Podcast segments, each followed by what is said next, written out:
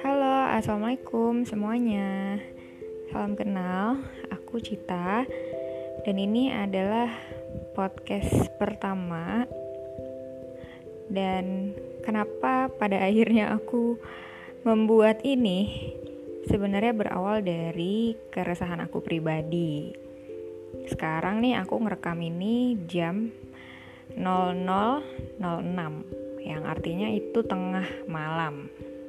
Dan nggak tahu kenapa tiap malam terutama jam segini jam-jam ketika udah nggak buka laptop dan udah nggak ada kerjaan rasanya pengen cerita gitu. Lebih ke pengen cerita dan ada yang dengerin. Nah beberapa kali coba bikin live Instagram kadang banyak yang nonton kadang enggak. Sebenarnya bukan soal banyak yang nonton atau enggak sih tapi lebih ke aku ingin memastikan gitu ada nggak sih orang yang dengerin gitu? Karena kalau live kan kelihatan ya ada yang dengerin apa enggak gitu terus ada tanggapan apa enggak gitu. Itu kan kurang lebih mirip kayak kalau kita lagi ngobrol sama orang bedanya kalau di live ngobrol sama orang banyak. Sedangkan kalau di telepon ya ngobrolnya personal gitu kan berdua. Nah kenapa aku live di Instagram? Karena aku nggak punya pasangan ya. Jadi aku nggak punya pacar gitu. Makanya tiap malam kayak selalu ada aja yang pengen aku ceritain tapi bingung mau cerita sama siapa punya temen punya sahabat tapi temanku ada yang udah berkeluarga ada yang udah punya anak. Yang belum nikah juga ada sih tapi rasanya kalau tiap malam ke temanku itu akunya yang nggak enak gitu. Ya mungkin teman-temanku juga welcome welcome aja aku mau cerita apa tapi ya mereka kan punya pasangan ya dan ya udah gitu kayaknya emang harus ditahan deh jangan semua maunya diceritain gitu. Kasihan juga sahabat-sahabat aku. Gitu. Nah terus buat podcast ini sebenarnya udah banyak yang usul juga. Cuma kenapa baru sekarang aku bikin? Sejujurnya ini karena terpaksa ya. Tadi aku coba live juga dan kayaknya udah pada tidur. Dan memang aku juga sering dapat komplain dari teman-temanku kenapa sih kalau live tuh malam banget cheat gitu. Ya karena memang jam-jam segitu pengen ceritanya. Ya nggak sih? Karena kan ya itu tadi ya karena muncul dari keresahan gitu. Nah ya udah akhirnya karena udah mentok nih bingung mau cerita sama siapa. Di Instagram juga nggak ada yang dengerin. Kalau update di story masih ada yang lihat gitu. Tapi rasanya kalau di story tuh PR banget dan maksimal kan satu menit lebih dari satu menit harus rekam ulang lagi gitu. Aduh males deh. Terus juga 24 jam hilang. Jadi kayak ya udahlah kayaknya aku harus mencoba cara baru gitu. Nah ini adalah podcast pertamaku yang malam ini mau cerita apa ya? Uh, bahas insecurity aja kali ya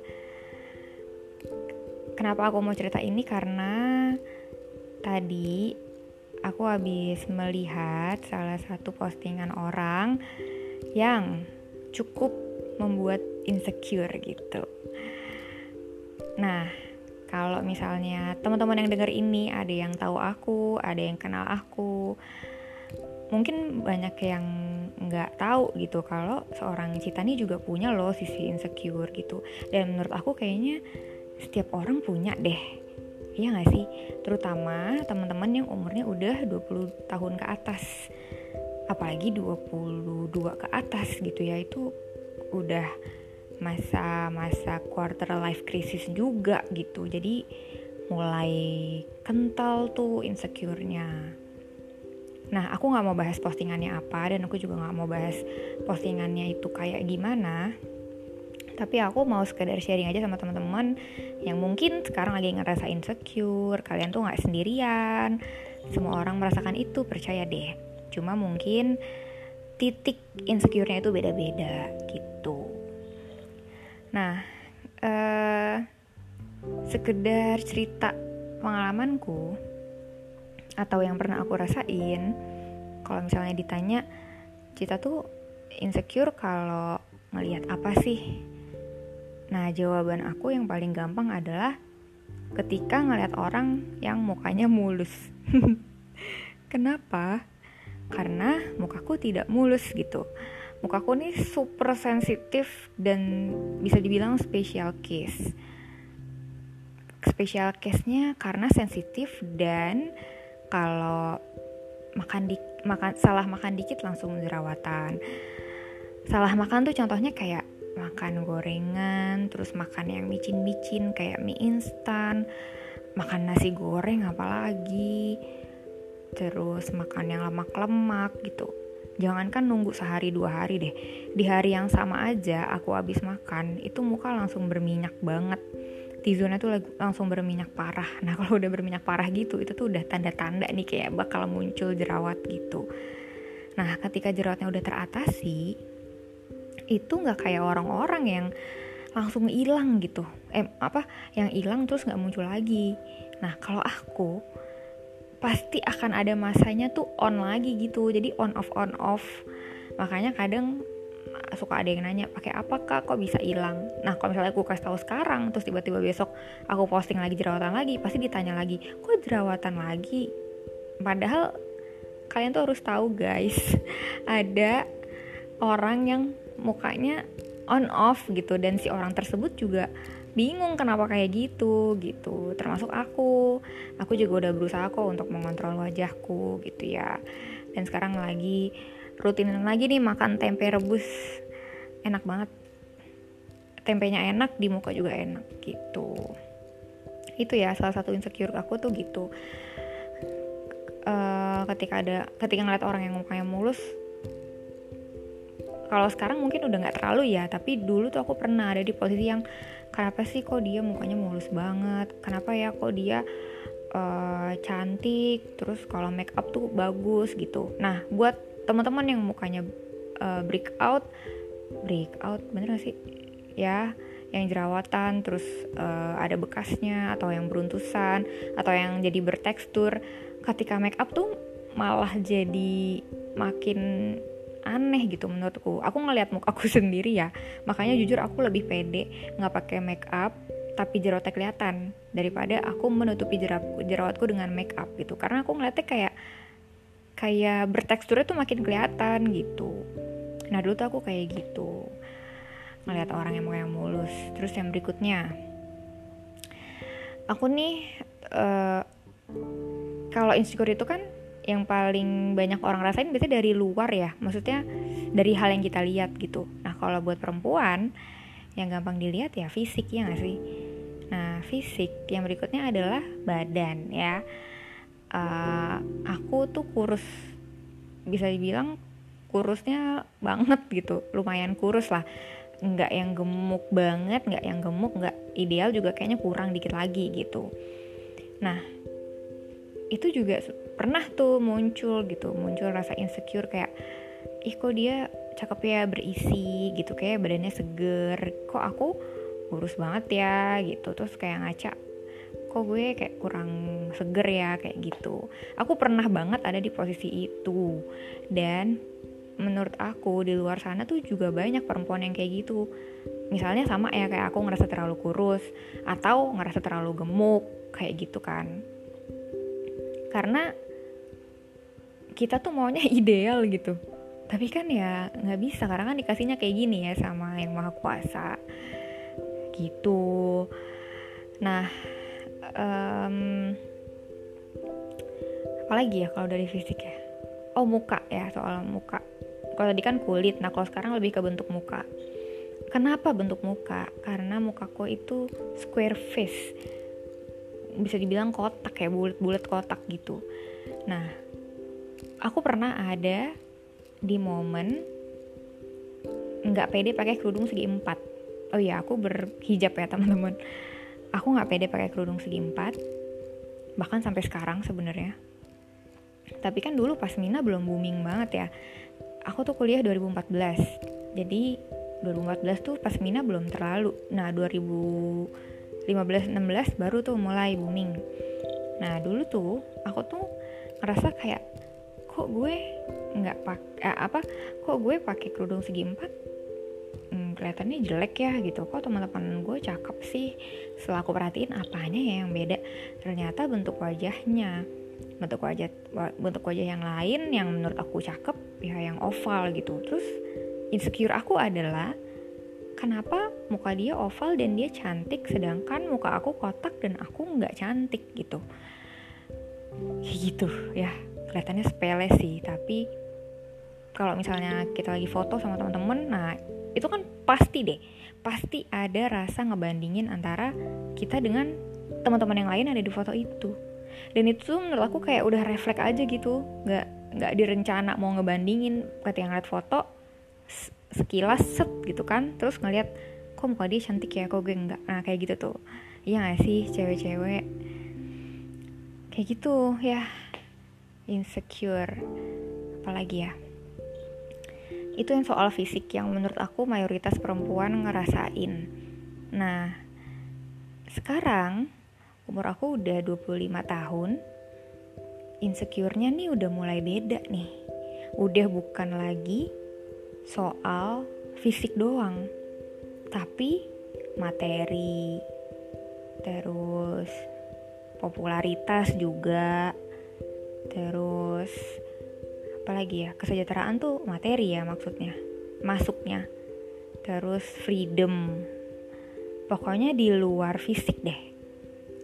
Tapi itu juga visual. Maksudnya berawal dari hal yang kita lihat. Dari postingan teman-teman gitu. Ya kayak gitu ya. Nah kalau ngomongin materi hmm, seumuran aku ini rata-rata rata-rata pada kantor rata-rata pada kerja. Kalau penghasilan jujur aku nggak tahu detail tapi kalau misalnya mau di rata-rata ya mungkin kisaran 5 sampai 10 juta tiap bulan. Nah kalau misalnya dibandingin sama aku aku juga pernah ngerasain insecure gitu. Insecure-nya adalah kok dia enak ya lulus kuliah langsung dapat kerja gajinya gede. Sedangkan gue nggak ngantor gitu. Jujur aku nggak ngantor teman-teman. Aku melanjutkan bisnis yang sudah aku kerjakan dari zaman aku kuliah. Gitu. Kayaknya kalau bahas ini nanti deh di next podcast ya. Bukan bahas bisnisnya tapi lebih bahas ke kenapa pada akhirnya aku memutuskan untuk itu gitu. Kayak gitu. Nah, uh, kayak gitu. Nah, terus aku juga pernah ada di momen membandingkan akhirnya teman-teman aku orang kantoran, aku enggak. Teman-teman aku kalau kerja uh, pada keren-keren gitu ya, maksudnya pakai kemeja, pakai blus, terus pakai tag, terus mereka juga suka posting sama teman-teman kantornya, misal di kantor atau lagi istirahat terus uh, minum kopi bareng atau misalnya ada acara kantor atau apa gitu. Sedangkan aku nggak mengalami itu gitu kan. Sebagai orang yang suka bersosialisasi suka punya teman banyak suka ngobrol jujur sempat ada rasa iri juga gitu ngeliat teman-teman yang lain kok temennya banyak ya? Sedangkan gue kerja dari rumah dan di rumah gue nggak ada temennya gitu oh sedih ya kalau inget itu ya. Itu. Terus uh, insecure yang berikutnya lagi adalah masih soal pekerjaan dan materi. Uh, kalau misalnya yang lain rata-rata ngantor kerjanya kayak gitu-gitu aja ya dapat gaji juga dapat gitu kan. Eh maksudnya gimana ya? Paham kan ya maksudku ya udah tengah malam nih jadi ngaco deh ngomongnya. Ya gitu jadi kalau misalnya orang kantor ya udah gitu. Kerjanya kayak gitu ya gajinya juga segitu gitu. Sama tuh tiap bulan. Sedangkan aku yang penghasilannya based on bonus harus mengeluarkan effort yang cukup besar gitu. Kalau aku pengen punya penghasilan yang besar. Dan setiap bulan itu belum tentu sama stabil mungkin iya tapi kalau sama persis enggak gitu. Misalnya bulan ini 7,5 misal ya terus bulan depan bisa aja naik jadi uh, eh, 7,8 gitu. Terus bulan bulan depannya lagi turun misalnya jadi 7 pas. Nah itu masih hitungan stabil tuh kayak gitu. Tapi cukup menantang ya gak sih? Nah di situ lagi-lagi insecure-nya muncul gitu kan. Ngerasa kecil ngerasa minder ngerasa insecure itu kan kalau di bahasa Indonesia ini kurang lebih minder lah ya teman-teman bahasa gampangnya. Ngerasa kurang gitu ngerasa ngera, pokoknya ngerasa lebih kecil lah dari orang lain. Kayak gitu. Nah uh, sampai pada akhirnya aku ngerasa kayaknya aku nggak bisa deh kayak gini terus. Aku nggak bisa nih minder terus gitu. Aku nggak bisa nih ngerasa kecil terus. Karena kalau misalnya dipikir-pikir ya sama aja kok gitu. Aku juga uh, bekerja ada sesuatu yang aku kerjain walaupun aku di rumah ini belum pandemi ya jadi teman-temanku belum pada WFH nih WFH paling baru setahun terakhir kan Nah dari 2018-2019 kan masih kerja di kantor gitu, nah itu ngerasa banget tuh bedanya. Nah di situ aku ngerasa kayak udah nggak boleh nih insecure terus. Akhirnya aku mencoba ngobrol sama diri aku sendiri. Sebenarnya apa sih cit yang bikin lo insecure, yang bikin lo uh, ngerasa kecil tuh apa, yang yang bikin ngerasa lo tuh uh, apa kurang dari teman-teman lo tuh apa gitu. Kalau misalnya dari materi sebenarnya ya nggak kurang gitu karena sebelum teman-teman gue punya uang aku udah punya gitu kan.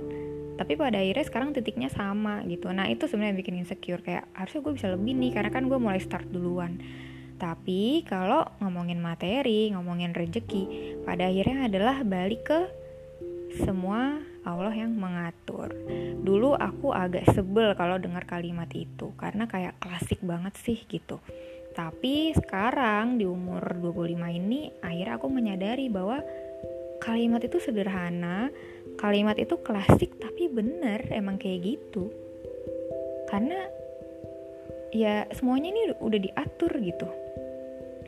Kayak aku ketemu sama bisnis ini dari zaman aku kuliah ya itu juga udah diatur sama Allah pak. Aku ngalamin begitu aku ketemu sama si itu aku bisa ngerjain itu bahkan aku masuk kuliah jurusan itu dan pada pada akhir aku bisa nyambi sampai cari uang itu kan semuanya udah diatur gitu. Jadi kalau memang udah rezekinya effortnya biasa aja pasti akan dapat tapi kalau memang belum rezekinya mau effortnya sebesar apa pun ya sudah gitu. Nggak akan dapat gitu. Sebenarnya klasik banget ya kadang aku juga mikir kayak kalau lagi bahas ini tuh kayak ada dua sisi. Satu, satu sisi adalah nggak terima satu sisi ya emang kayak gitu sih gitu. Nah aku ngerasa umur 25 nih udah mulai apa ya udah mulai ada pendewasaan dalam cara berpikir. Sangat berbeda dengan diri aku hmm, tiga tahun lalu deh. Empat tahun lalu deh. Empat tahun lalu gitu tuh beda banget. Gitu. Uh, nah insecure ya. Insecure soal kerjaan lebih spesifik lagi nih. Karena kalau soal materi kan ya tadi ya. Kasarnya gini deh kalau misalnya orang bilang bisnis kan nggak nentu nggak pasti tiap bulan beda-beda. Nggak nggak siap nih kalau misalnya tiba-tiba uh, penghasilannya sedikit gitu. Tapi kalau misalnya kita mau balik ke kalimat yang tadi semua udah diatur oleh yang maha kuasa kalaupun misal kita kerja kantoran dan memang bukan rezeki kita di situ pasti deh ada aja hal yang bikin kita pada akhirnya keluar dari situ. Bener gak sih masuk akal dong ya Misalnya ada masalah sama bos atau sama rekan kerja atau ada proyek kita yang gagal pada akhirnya kita harus uh, keluar dari situ atau apa pun deh gitu. Makanya kalau soal materi, soal uang itu tadi sih aku selalu yakin semuanya udah diatur gitu. Nah, sekarang kita keluar deh dari soal materi. Dari soal uang ya. masuk ke uh, obrolan antara aku sama teman-teman aku ketika nongkrong. Hal yang sering diceritain itu kan soal kerjaan. Karena aku lulus 2018 2019 2020 teman-teman aku baru-baru kerja gitu kan. Jadi wow euforia kantorannya tuh masih yang membara banget gitu. Masih yang enjoy banget lah sama dunia perkantoran nah aku sebagai yang nggak ngantor seneng banget gitu dengar cerita mereka yang beda-beda seru-seru banget gitu kan. Nah sampai pada akhirnya ada teman aku yang nanya bukan nanya sih kalau nanya kayaknya semuanya nanya ya Cita gimana bisnisnya? kayak gitu. Nah ketika dia tanya kayak gitu jujur aku tuh ngerasa kayak dalam hati tuh aduh gue males banget ditanyain ginian dulu ya kalau sekarang kayak udah ya udah jawab aja gitu. 2019 2018 tuh aku kayak aduh gue males banget nih ditanya ginian. Kenapa malas itu tadi karena aku ngerasa insecure teman-teman. Aku ngerasa berbeda dari mereka. Aku ngerasa aduh gue tuh kayak gini-gini doang. Maksudnya dalam hati aku gue tuh gini-gini doang yang gue kerjain juga kayak gini. Kerjaan gue juga nggak kayak kerja gitu terus kayaknya tem kayaknya teman-teman aku nih tanpa nanya juga tau lah gitu kan. Jadi kayak ngapain sih nanya? gitu. Itu dulu ya dua tahun yang lalu. Nah uh, kalau misalnya dia nanya kayak gitu ya udah aku ceritain sekilas yang sekiranya mereka paham gitu. Karena kalau detail banget juga kan pada bingung malah. Nah terus muncullah kalimat aku yang ngomong muncullah kalimat aku pengen dia nyobain kayak kalian gitu nah terus ada teman aku yang bilang gini eh gue malah pengen kayak lo cit. Lah kenapa? Kan katanya penghasilannya nggak pasti. Terus dia bilang iya gue pengen kayak lo. Lo tuh ngatur waktunya sendiri. Lo mau kerja jam berapa lo yang ngatur. Lo mau libur hari apa lo ngatur. Lo besok mau libur pun juga bisa. Lah kita kita nih kalau mau liburan harus ambil cuti dulu. Itu juga belum tentu di ACC sama bos terus strict banget. Ya gitu deh pokoknya. Gue sih pengennya kayak lo lebih bebas. Wah itu pertama kali aku dengar itu langsung dari teman aku. Bukan chat status atau apa pun. Itu langsung buat aku berpikir banget. Berpikir bangetnya adalah hah jadi ada juga ya yang mau kayak gue gitu. Jadi teman-teman aku nih nggak selalu mikir aku negatif ya? Ternyata ada poin positif dari yang aku kerjakan dan mereka tuh sebenarnya juga mau gitu. Nah itulah titik awal uh, aku berpikir untuk kayaknya gue harus cari lagi deh hal lain yang gue punya tapi teman-teman gue nggak punya. Gitu.